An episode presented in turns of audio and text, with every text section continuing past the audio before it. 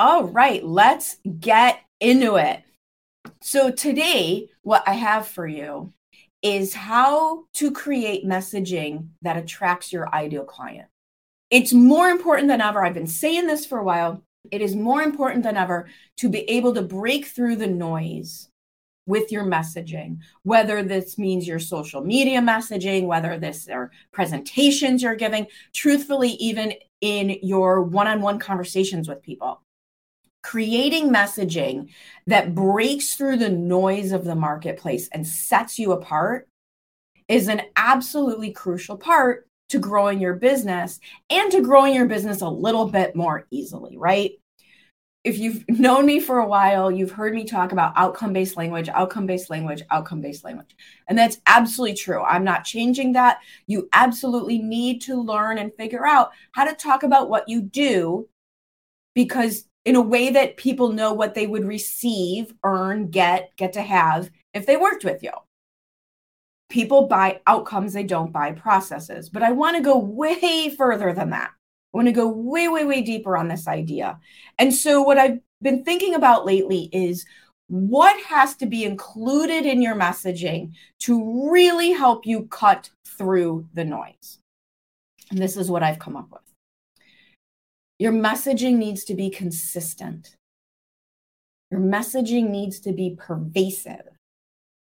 It needs to be specific and it needs to be beneficial and we're going to go deep into each one of these, but consistent, pervasive, specific, and beneficial.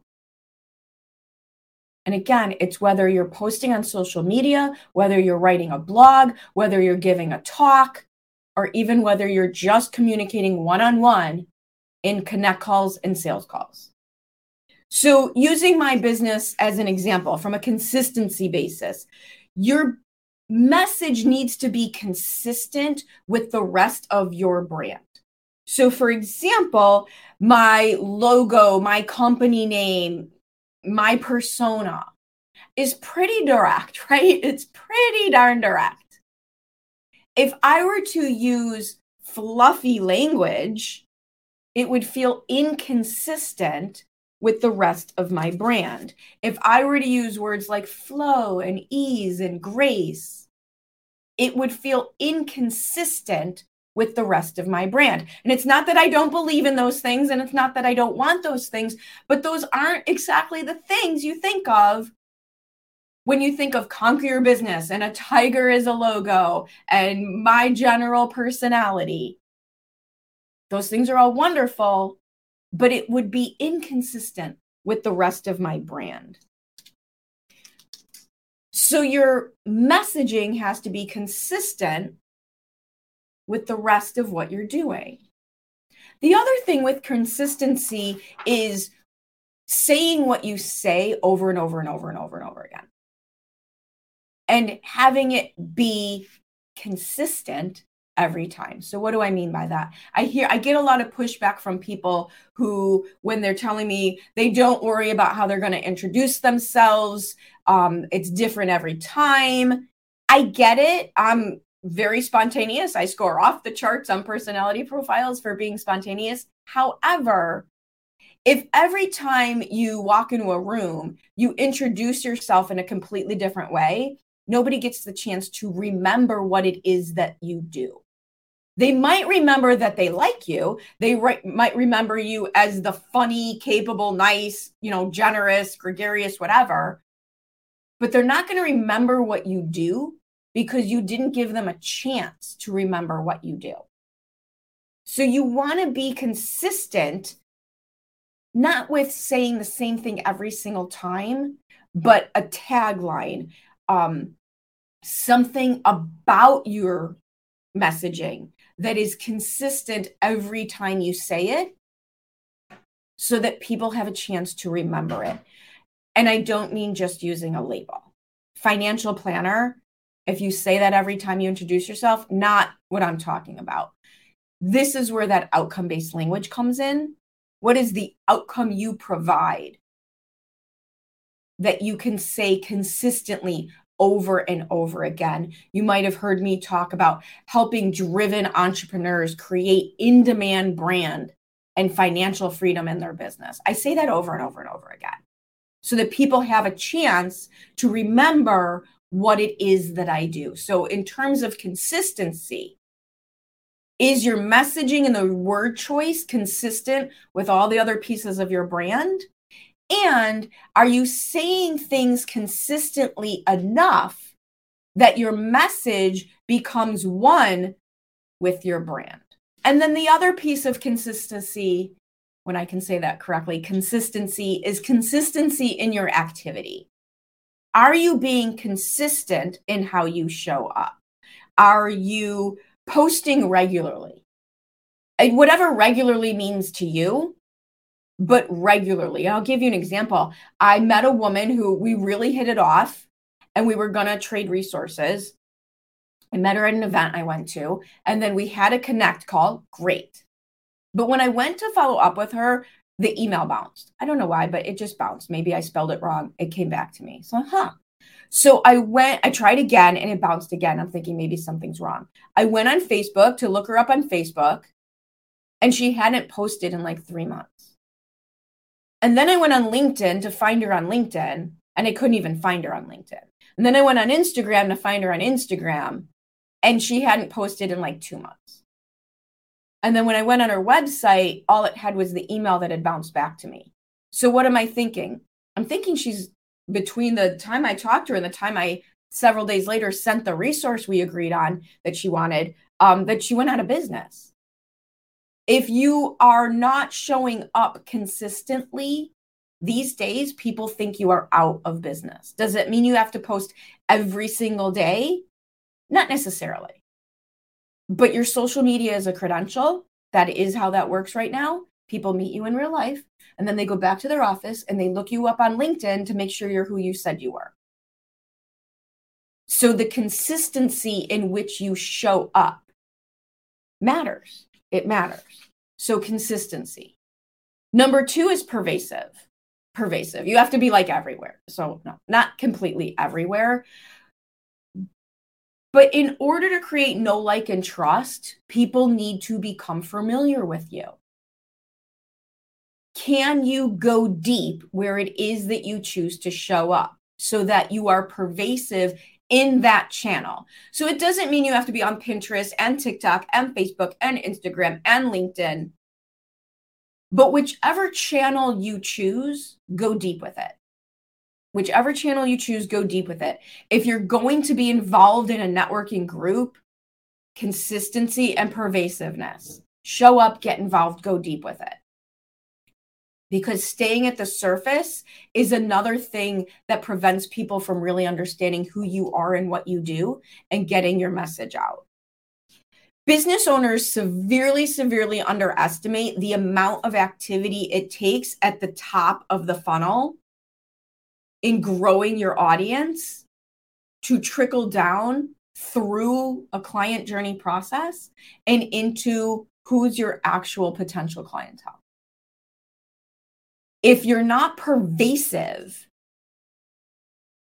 it just elongates how long it takes for people to get through that process. You have to be specific. You have to be, so we did consistency, we did pervasive. You have to be specific. What do I mean by specific? I used to work with a uh, keynote speaking coach and I would bring my videos of my presentations to him. We would review him. And I remember now, here's the thing I have very thick skin and I love this guy. We had a great rapport with each other. So I was not offended by his approach to how he offered feedback. And I remember giving him this video of a 15 minute presentation that I had done. And we watched it. And what he said was 15 minutes, 32 points, kill me now. And I laugh because that was just the relationship we had, but he wasn't wrong. Giving everybody all the information all at once, it just overwhelms them. It just overwhelms them. And it usually either comes from a place of insecurity, where, and that's where I was at the time, where it's, oh my God, no, really, I promise I know what I'm talking about. See, here's all my information. And then conversely, it can also come from a drive to serve but not understanding how to serve. people cannot receive that much information from you all at once. You have to remember you're the expert in your field and they're interested in it. They don't know half of what you're talking about. And all you're doing is overwhelming them. So, specific, break it down into bite sized pieces. If you'll notice when I do these presentations, I talk about one topic.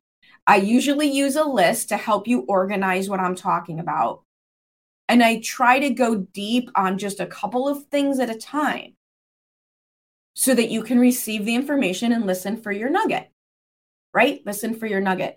So be specific, not casting a deep net instead of a wide net. And the other thing about specific is when you are talking about what you do, the problem that you solve, make sure that your ideal client can absolutely visualize the outcome that they receive. In the current marketplace, it is much more beneficial to be specific in how you can help somebody than a generalist in how you can help somebody. Think about that.